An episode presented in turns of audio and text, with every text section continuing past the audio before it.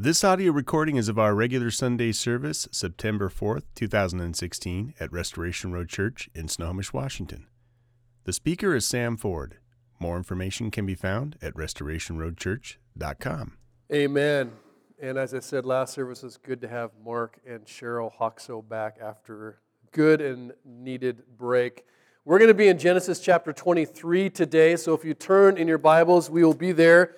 If you're new, we go straight through books of the Bible and we just go verse by verse, and we are in chapter 23. Before I start, I wanted to do two uh, kind of important announcements or just plugs. Number one is uh, we will have uh, October 7th and 8th, our first ever men's retreat, men's camp getaway. It's just overnight, it's nearby, actually, at a, at a local camp, and my hope is that all the men will be there. Uh, it's pr- relatively inexpensive. If if the cost of it is too much for you, please uh, let us know and uh, we'll make sure that you're there. But uh, it's just going to be an awesome experience to be together for the first time uh, as a church, as opposed to being with other churches in, in larger gatherings. And so I hope that you can be there. Please plan on being there. You can register online in the men's Facebook group if you're not there yet. Secondly, is uh, you're going to hear a lot about um, restore Snohomish, and that phrase restore Snohomish is going to come forward uh, just over the next couple of months. It will become a more regular part of our, of our culture and our vernacular. And that is really just our um, kind of extension or, or our effort to serve the city and to bless the city and to do so by connecting with already existing organizations and events. Uh, we certainly may have our own events, but the reality is Jesus is already working to meet and to help the least of these around us. And uh, there's so many different things. There's not a, a real good system or way of organizing those things so that we can have pathways to go, here's where we're going to serve, here's the actual need, here's what we can do.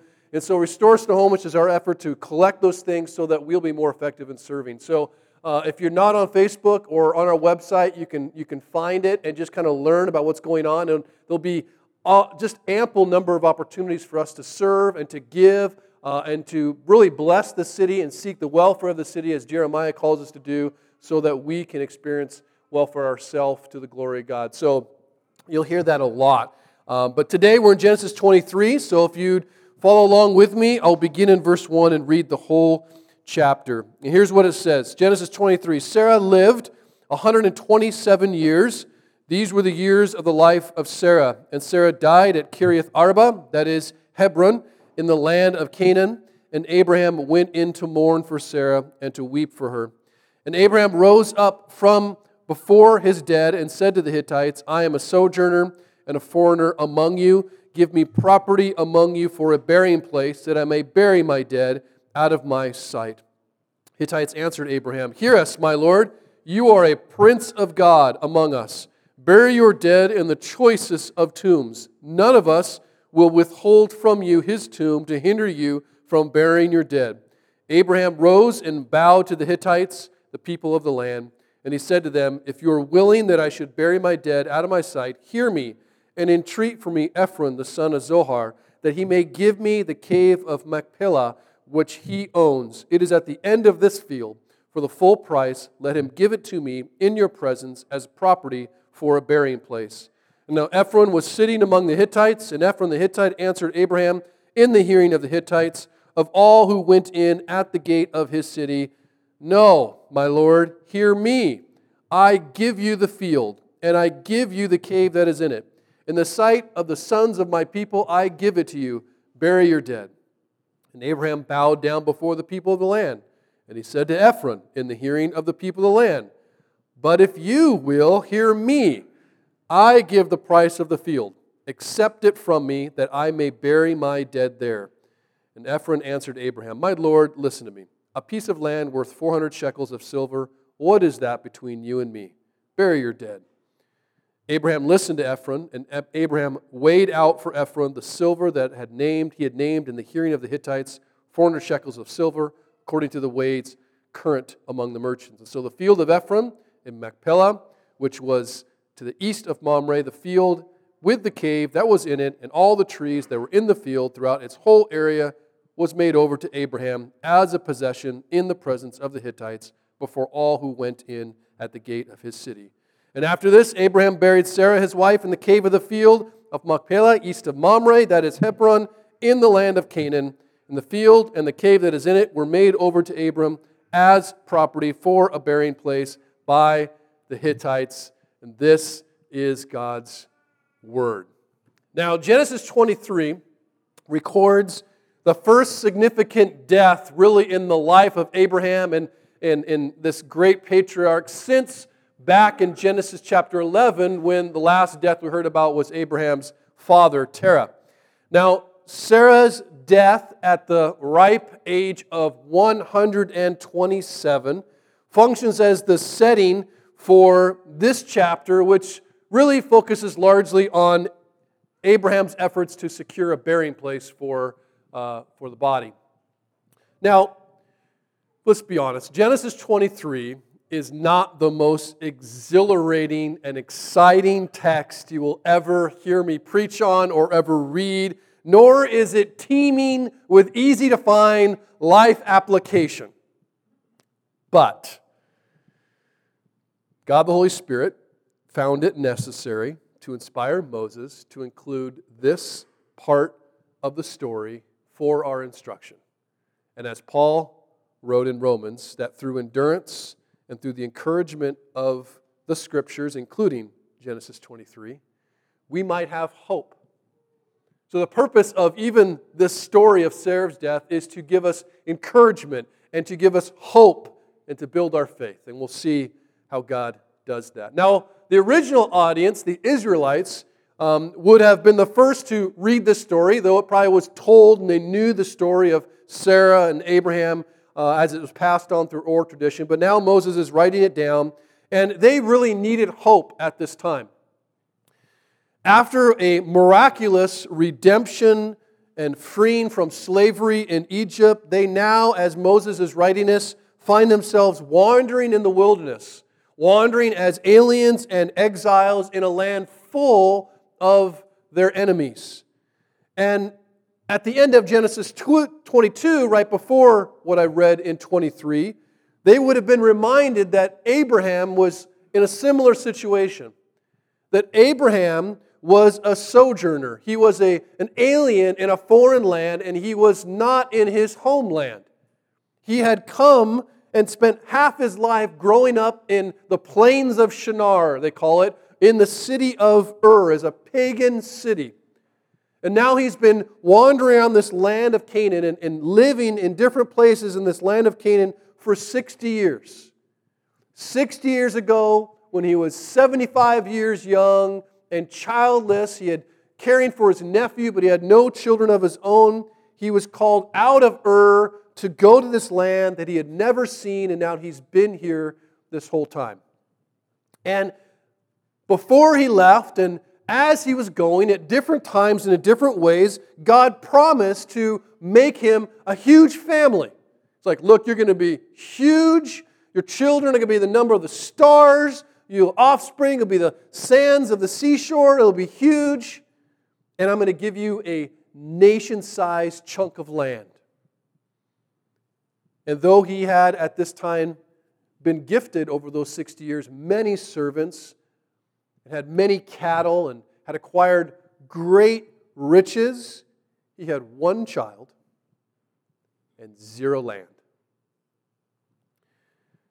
Now, with the death of Sarah, which is certainly a major event in his life, Abraham learns that God's promises are not going to be exhausted in his lifetime. Right? He's told you're going to have children and you're going to have many children. And he's had one child by this one wife, and now he's like, she's dead. How's this going to work out? The great loss of Sarah is an opportunity for Abraham to again exercise great faith. And that's what every great loss is. Every great loss, whether it be a loss of a person, loss of a job, loss of an opportunity, loss of a dream, any loss is always a great trial. And in that trial, there's opportunity for great faith and then also great temptation. Every loss in us, no matter the form it takes, triggers a reaction in us emotional, physical, willful. It naturally does that. And that reaction typically and often reveals what we truly believe. What we truly believe, where we are truly placing our hope, what we truly fear losing. Beliefs, deep rooted convictions, truth, what we really believe, despite what we say, is revealed in loss like this and revealed in our reactions. It's never necessarily a what we do question, it's a why are we doing that? What are we believing? In the life of Sarah, we're going to see, especially in Abraham's reaction to her death, what it means to live, as I'm going to call exiles, with eternal eyes. That's how we are to live as Christians in this world that we currently abide in. Exiles with eternal eyes. Now, Sarah lived such a mentality. Sarah was a beautiful woman in every sense of the term. First, as you look at Sarah's life, she was physically beautiful. How do we know that? Well, in her 70s, in her 70s, she was beautiful and attractive enough to be pursued by the king of Egypt. In her 70s, right? The Pharaoh, who pretty much could probably get any wife he wanted, he sees Sarah as like, Mamma Mia, right? 70 year old hottie. In her 90s, 20 plus years later, she was still beautiful enough for another king to have the same reaction like, bam, look at that girl. Sarah is a beautiful woman physically. But what we see later in Scripture, particularly in the New Testament, is that she was more than just beautiful on the outside. She was an incredibly beautiful woman on the inside. She had a beautiful, beautiful faith. Now, we speak often about the faith of Abraham because the Bible speaks a lot about the faith of Abraham. But there are few, if any, other women in Scripture where the Bible explicitly commands women to emulate the example of. Sarah is one of those women. In 1 Peter 3, Sarah is actually described as one whose beauty is found in the hidden person of the heart. She is described as the example of a holy woman who hoped in God. That was where her beauty came from. And you go, wait, how do we know she hoped in God? Well, consider what we know about her life, and we only know about her interactions and from where she was called out of Ur with Abraham.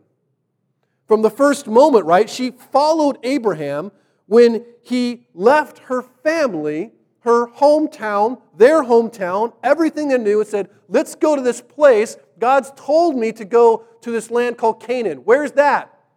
I, it's that direction. I'm not sure. I've never quite seen it. It takes quite a bit of faith to believe in that. What? God spoke? God's never spoken to you. You have some idea that God told you to do this? Yeah, he came, he came and talked to me, we need to go away from everything that's comfortable and secure for you and go over there. And there's no record of her saying anything. It reminded me of when um, and I'm not trying to compare my wife with Sarah. Um, she's certainly beautiful in every sense of the way. Love you, babe. But it's this idea of I remember when I hinted to my wife, hey, I think I might be called to be a pastor. You want to know her reaction to that? No. And that's it. New conversation, right? It was a pretty crazy thing. I was high school teacher, loved my job, summers off, fun. I'm like, yeah, I think I might be called to be a pastor. I didn't even talk about church planting yet. That was a whole nother level of fear. She didn't understand what that meant. I didn't understand what that meant. Oh, yeah, well, first we're going to gather in my home. We kind of gather around. I'll just kind of teach stuff. And then when we get really big, we'll go into our garage and we'll line it with black plastic. It'll be rad, right? I'll ask the neighbors for lawn chairs, and they'll think, What are you doing? Singing songs to Jesus, you cult leader, right? It didn't sound really exciting to her. It sounded terrified. And, and over time, and it was uh, not a huge length of time, it became a desire of her heart and a call for. But she wasn't putting her hope in me. Like, I had made plenty mistakes in, our marriage up to that point, and for me to go, hey, I got this idea, wasn't a brand new thing. But she was not hoping in Sam, just as Sarah's not hoping in Abraham. She has a hope beyond her husband, a hope in the Lord. You look at the rest of her faith, if you will, and her hope, right? She agreed when Abraham concocted the You're my sister plan right? Twice. Imagine this. She said nothing when Abraham came and said, Yeah, God came to me again, and he told me we have to mark the covenant. So uh, I'm going to cut the tip of my penis off and every other male in our family. You okay with that? Like, what? Right? Says nothing. That would be an interesting conversation. God spoke again. And then, even, and we're not told, she remains silent when Abraham is told, Take your son, your only son Isaac, and go sacrifice him on the mountain. It's possible Abraham was like, Yeah, I just want to have some time with the boy, Isaac, and I can go camping. See you later, right? But what if Abraham told her? What if Abraham shared with her exactly what God had said? And, and she said nothing but hoped in God? Not hoping Abraham wouldn't do what he said he was going to do, but hoped in God just as Abraham hoped in God. She had a beautiful faith. And she had a, a faith that is most characterized by hoping in God against what she could see, what she could imagine, and, and what she could measure and even know. And certainly, like Abraham, Sarah made her mistakes. She certainly laughed when God told her about promises. She, she abused and treated Hagar harshly. She made her mistakes. But she was a woman who lived by faith, not in what amounted to a very unfaithful husband in terms of he just screwed up often. She lived by faith in a faithful God who could be trusted, even if her husband made mistakes. More than that, though, she didn't just live by faith, she died in faith. Hebrews 11 is, is this great chapter in the Bible that has all these, it's kind of the, the you know, history, if you will, or the record of faith of all these faithful people, and it has Sarah's in there. In Hebrews 11, verse 11, it says this By faith, Sarah herself received power to conceive, even when she was past the age, since she considered him faithful who had promised. We're often talking about Abraham's faith, believing that God could do what you know, his 90 year old body was not going to be able to do, but Sarah believed. It continues, says, Therefore, from one man, and him good as dead. That's a nice description of Abraham, huh? He's good as dead, right? She wasn't putting her faith in Abraham. But from this one man were born descendants as many as the stars of heaven and many as the innumerable grains of sand by the seashore, as God had said. And then it says, These, this will include Sarah. Sarah died in faith, not having received the things promised, but having seen them and greeted them from afar, and having acknowledged that they were strangers and exiles on the earth. That gives you insight into what Sarah believed and how Sarah died and how Sarah saw her life in the life she was living. She never saw the fulfillment of the promises. Sarah lived and died with what I think is best described as an eternal perspective, looking at the life beyond the life that she could see. Because in her life, Sarah saw like one half of one part of the fulfillment of the promise. She saw the birth of Isaac, that's it.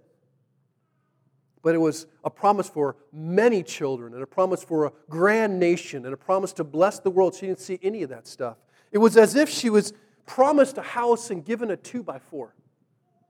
Right? Here's the two by four. You're going to have an awesome house. And she's like, Yeah. She had to imagine it. She had to, she'd think about, man, one day this two by four is going to be a piece of this beautiful house.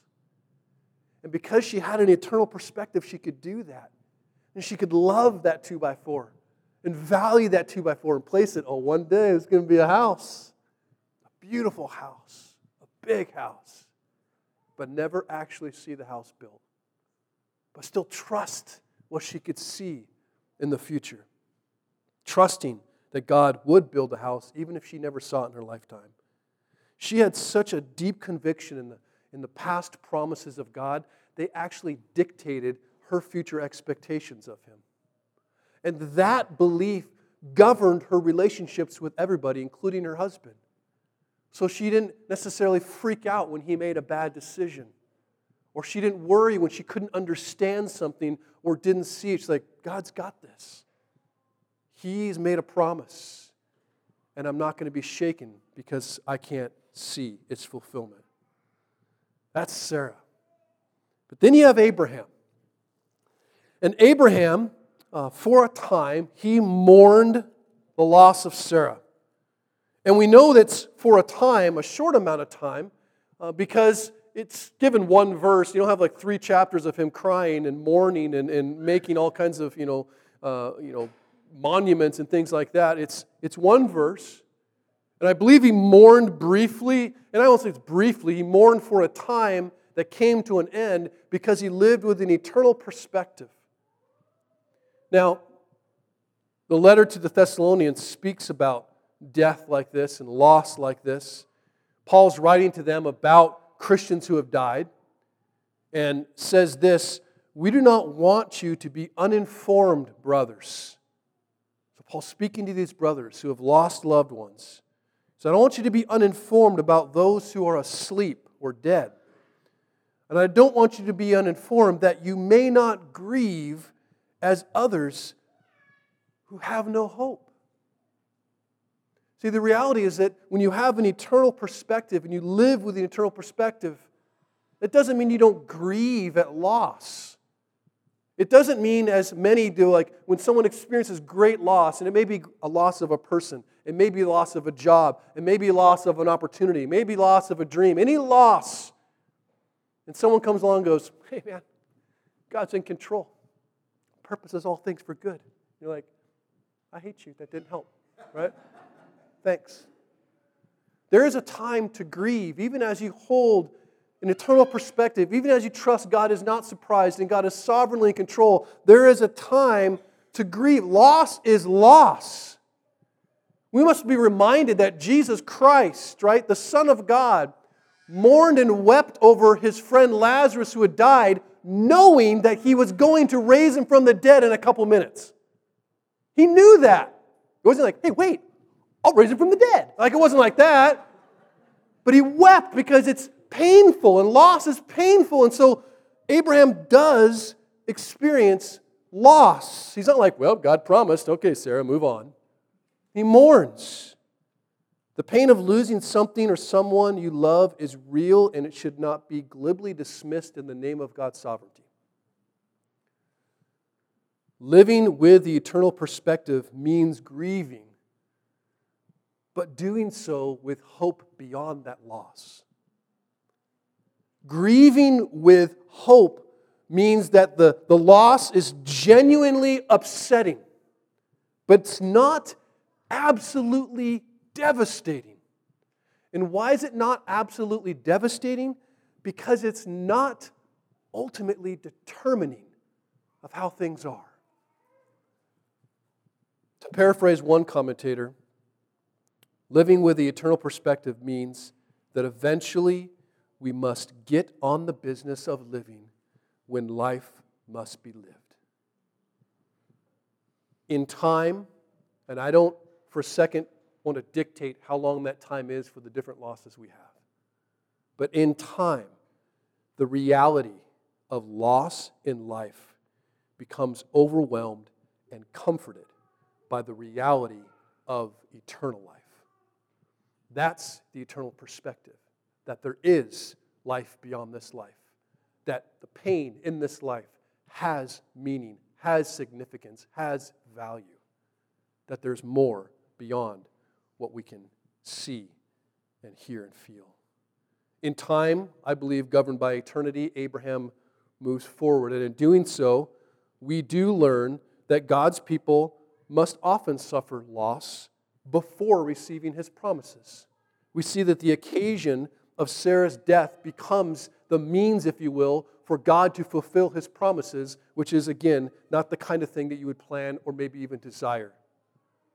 But the death of Sarah and every such loss, whether it be person or opportunity or job or dream, whatever, is used by God. It says, Abraham rose up from before his dead and said to the Hittites, I'm a sojourner and a foreigner among you. Give me property among you for a burying place that I may bury my dead out of my sight. He gets up after mourning says, Look, I need a piece of land so that I can bury my family. And from this, a strange negotiation takes place, which kind of governs the whole narrative of Genesis 23. Though Abraham views himself as a sojourner and a foreigner in this land, they call him a great prince. You're Prince of God, great prince. And we learn a lot about how the world views Abraham's presence among them. They appreciate him. He has great relationships, even though he worships a God that they do not. They tell Abraham, Look, you, you, you're awesome, man. We love you. You're a great prince. You take whatever piece of land you need and bury your dead. But Abraham has a very particular piece of land in mind. And he knows that the owner of the field is there. He says, Well, I want you guys to, to help me entreat Ephron, who owns this particular cave that I'd like. And Ephron, they're probably sitting there at the gate where all the elders or leaders of the city are. He hears and he steps up, and they begin to negotiate this piece of land, in particular, this cave. And Abraham asks him, just name your price. And the first thing Ephron says, oh, no, no, no. You take whatever you want. It's yours. In fact, you can have the cave, you can have the field, you can have the rocks, you can, you can have it. And Abraham's like, name your price. And he goes, oh, no, no, no, no. Look, what is, what is 400 shekels between us? Really, just take it, right? And it sounds like he's kind of being gracious. He's not, okay? It's kind of like this. It's like, really, Abraham, What's a million dollars between you and me? No big deal. He's asking for an exorbitant price, and he's asking it in such a way that's kind of sly. Because Abraham's hurting, he's mourning. For him to take advantage in that moment, everyone be like, dude, really? You're going to charge him like this? Like, what's a million dollars between us? Big deal. And Abraham hears him, though. He hears what he says.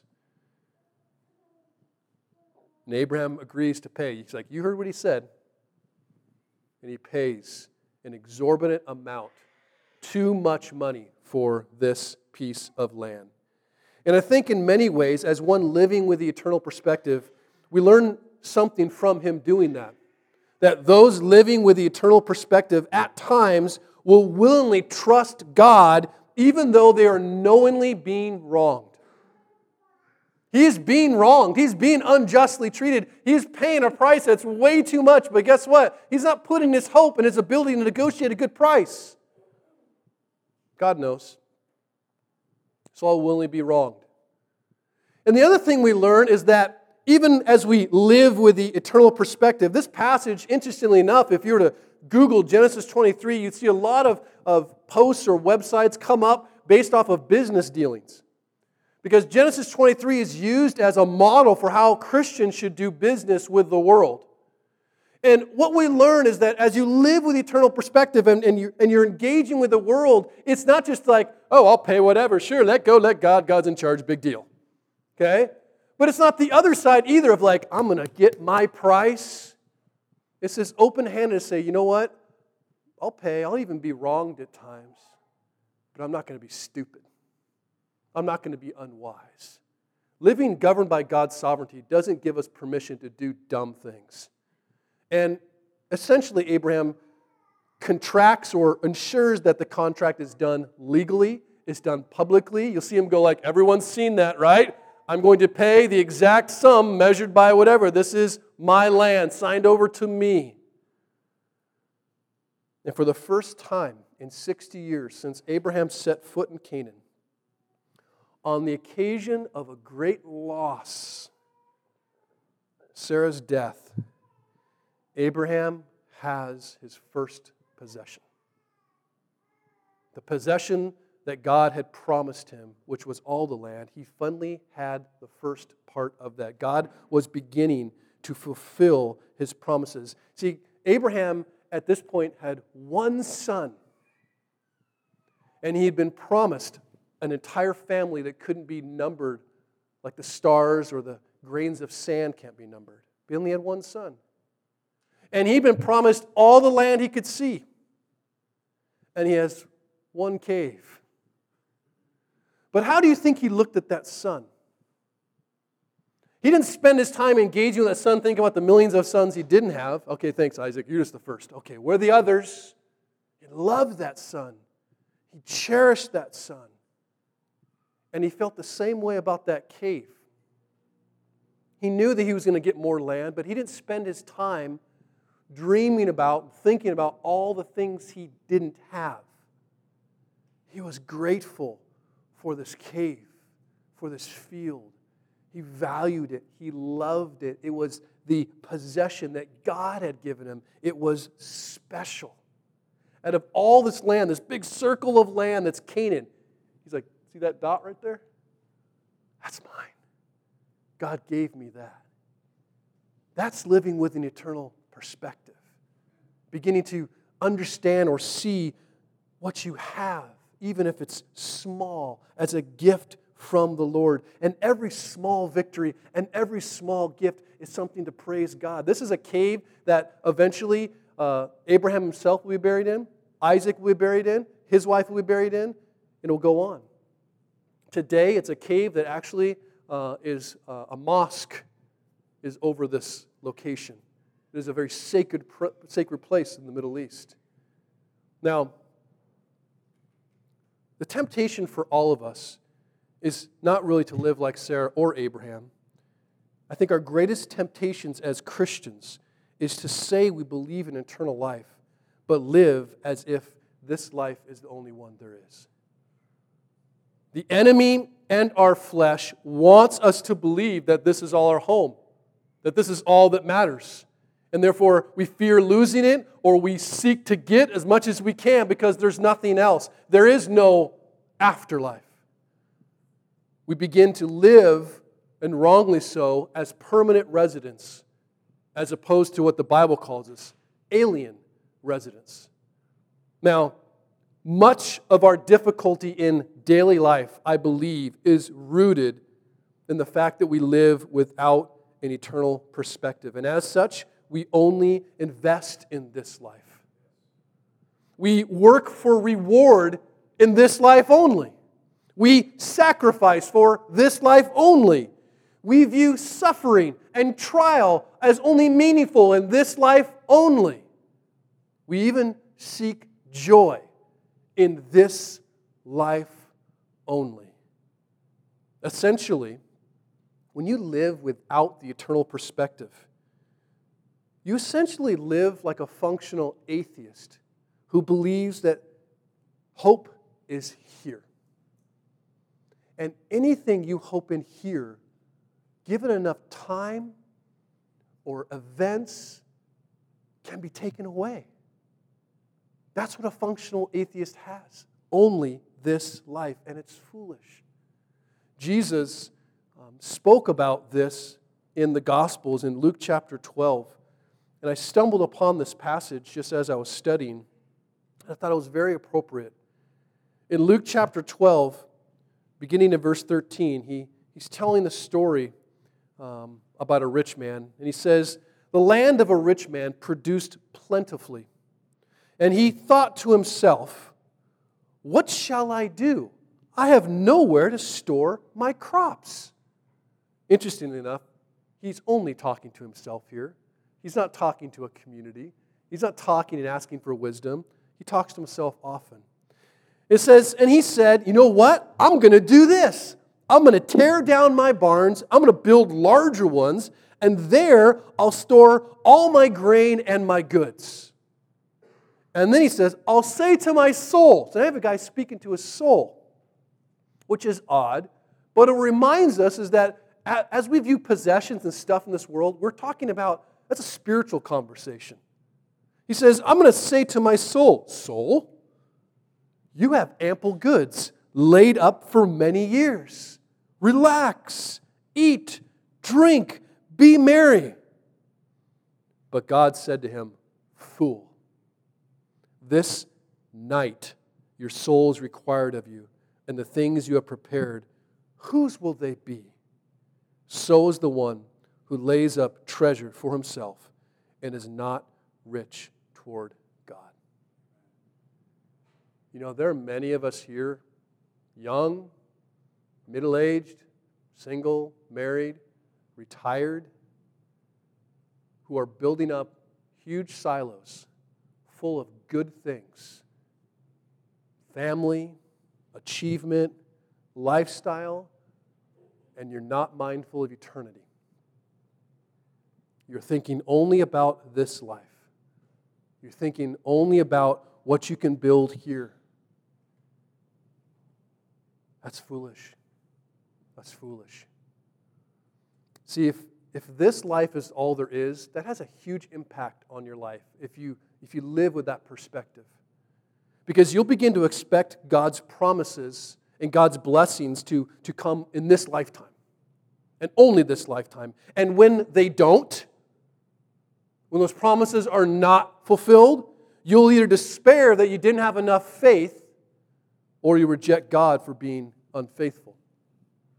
If this life is all there is, you will view God's promises as dependent upon people, and you will spend your time manipulating and even blaming or using other people you believe are hindering the fulfillment of what you deserve in this life. If this life is all there is, you will live great fear, believing that that one or two bad decisions you made ruined it all for you. If this life is all there is, your life, our lives, will often become governed by that one big loss. That one big loss we had in our life. That loss of that person, that loss of that job, that loss of that opportunity. It'll be governed by that. And you will never, ever actually be able to go onto the business of living and live in the fullness of the life that God has for you here. If this life is all there is, it's likely you'll never be grateful for the small things you get from the Lord, the small possessions of you have, because you'll always be thinking about the things you don't have the money you don't have, the achievement you don't have, the education you don't have, the person you don't have. You'll never be grateful for what you do because you think this life is all there is. But the truth is, this life is not all there is. That this is not our home. And when you acknowledge that, when you begin to declare that, okay, I am a stranger, not that I'm strange, but you might be, I'm a stranger and an exile here, that there is another life, you will begin to live with the eternal perspective. This is exactly what Sarah and Abraham lived by where Hebrews ends talking about Sarah and saying that we are strangers and exiles. That's how she died. It continues in verse 14, and here's what it says For people who speak thus, for people who declare, okay, this is not my home, I'm an exile here, I'm a sojourner here, I'm a stranger here. For people who speak thus, make it clear that they are seeking a homeland. If they had been thinking of that land from which they had gone out, for Abraham was Ur. For you, like, well, I used to live in California. This is not my homeland. So if you say, I'm an exile here, like, you could go back to California, but that's not what we're talking about. That's not what Abraham and Sarah were talking about. Because it says they would have had opportunity to return. They can go back home. But as it is, what they're really talking about is they desire a better country, the Bible says. That is a heavenly one Therefore, God is not ashamed to be called their God, for he has prepared for them a city. See, the Christian lives a totally different life than those of this world as they're in the world. The Christian lives with a hope that can never be taken away, even if they never see the greatest dreams that they wanted fulfilled. They still have something secure. They hope for a better country where everything that they desire will be fulfilled in Christ. Hoping in a better country and a heavenly life actually gives meaning and direction to our actions in this country, in this earthly life. See, the eternal perspective gives us perspective. Particularly, the eternal perspective keeps loss in perspective. Because nothing is lost in Christ. We believe in a God who saves. We believe in a God who's never surprised. We believe in a God who is sovereign. So no loss is outside of his control, regardless of how painful it is. I'm not trying to minimize that. But the eternal perspective keeps loss in perspective. I'll never forget a statement that came out one day. I said, Look, when, when we're in heaven for 70 million years with Jesus, I just picked that number. It's a long time. When we're there a long time, the greatest successes you've had in life are going to feel like having won the first grade checkers championship. Yay for you, right? And the greatest losses that we had in that 70 years of life or how much time we had are going to feel like stubbing your toe. That's the perspective. Right now, it doesn't feel like that, but it will. The eternal perspective helps us keep loss in perspective, and the eternal perspective helps us keep injustice in perspective. It's not that we desire to be wronged, but you're going to be wrong, just as Abraham was wrong, and that doesn't devastate you because we believe in a God who judges. We believe in a God who will take vengeance one day. We believe in a God who does know and will reveal the truth of all thoughts of all men. And so I will be wronged because I trust in a God who judges. And I also believe the eternal perspective helps us keep possessions in perspective. There is a God who promises blessing and inheritance in the next life. And at times, we get to experience that prosperity now. But I guarantee you, in Christ, we'll experience the fullness of it then. And so I don't hold on to anything too tightly. I don't seek anything on earth too greatly because it's all going to burn up. And I'm going to be with Christ and not care about any of the stuff I had. The question I think we end with is how do you live this way? That sounds great having that kind of perspective as I go forward into life? Well, I believe you must be convinced first that God's promises extend beyond this life. You must believe, quite simply, that there is life after death. And that's only possible if you believe in the resurrection of Jesus Christ. See, in speaking to the Sadducees, who were people who loved God but didn't believe in the resurrection, Jesus himself rebuked them. And he said, As for the dead being raised, you guys, have you not read the book of Moses? In the passage about the bush, right? He's talking about Exodus chapter 3. Moses speaks, well, God speaks through to Moses from the burning bush. He says, have you read that where God spoke to him saying, I'm the God of Abraham and the God of Isaac and the God of Jacob? He's not the God of the dead, but of the living. Abraham is dead, but he's alive. Isaac has died, but he's alive. Jacob has died, but he's alive. There is a life beyond this life. There is another life to come. And the resurrection is the key to believing that. Genesis 23, interestingly enough, is a transition chapter, and there are several throughout Genesis and even as the Bible goes on. By transition, I mean you have the death and the closure beginning with Sarah, and Abraham's going to die in a couple chapters, and then, if you will, the rise of Isaac.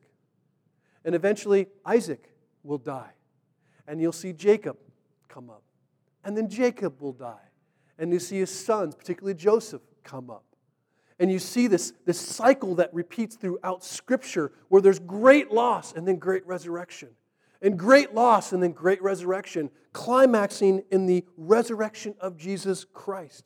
And what this reminds us of is this there's a larger story going on that isn't just centered on our life. And that as we go through these cycles of loss and resurrection and loss and resurrection, we're reminded that one day there will be a final resurrection where we'll be with Jesus and the story will be complete. And Jesus leaves his disciples with these words. In John 14, he tells them this and warns them about this in hope that they would keep an eternal perspective. More than anyone, I believe Jesus teaches us that there's hope beyond this life and to keep our losses and our gains in perspective. He says this in John 14 Let not your hearts be troubled, implying that you're going to experience trouble. You're going to experience loss. You're going to experience hurt and pain, some that shakes you to the core a little bit. You're like, I don't know if I believe. And what does he say? Let not your hearts be troubled. Believe in God. That's what he says. And believe also in me tells his disciples, In my Father's house are many rooms. If it were not so, would I have told you that I go to prepare a place for you? And if I go and prepare a place for you, I will come again and will take you to myself. There where I am, you may be also. And you know the way to where I'm going. I love Thomas. Thomas said, We don't know, Lord. We don't know where you're going. How can we know? And Jesus says plainly, I am the way and the truth and the life. No one comes to the Father except through me. This life is not all there is. And the path to the next life is through faith in the death and resurrection of Jesus Christ of Nazareth. And every Sunday we come and we do this experience which you don't really do anywhere else. You come to this table, and it's a table where it reminds us and keeps all of our gains and losses in perspective. It's a table a meal of hope. As we come to the table, many of us come with, like, man, things are going well. And you come and you remember things are going well because of Christ. His death has covered your sin. So let's boast in Him, especially when things are going well, and not boast in ourselves.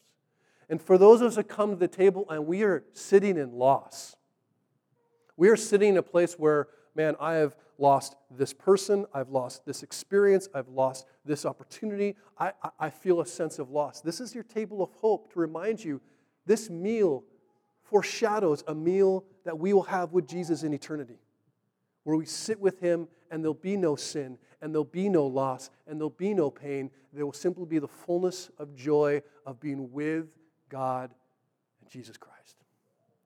So let us not forget that. A meal of hope. Let's pray.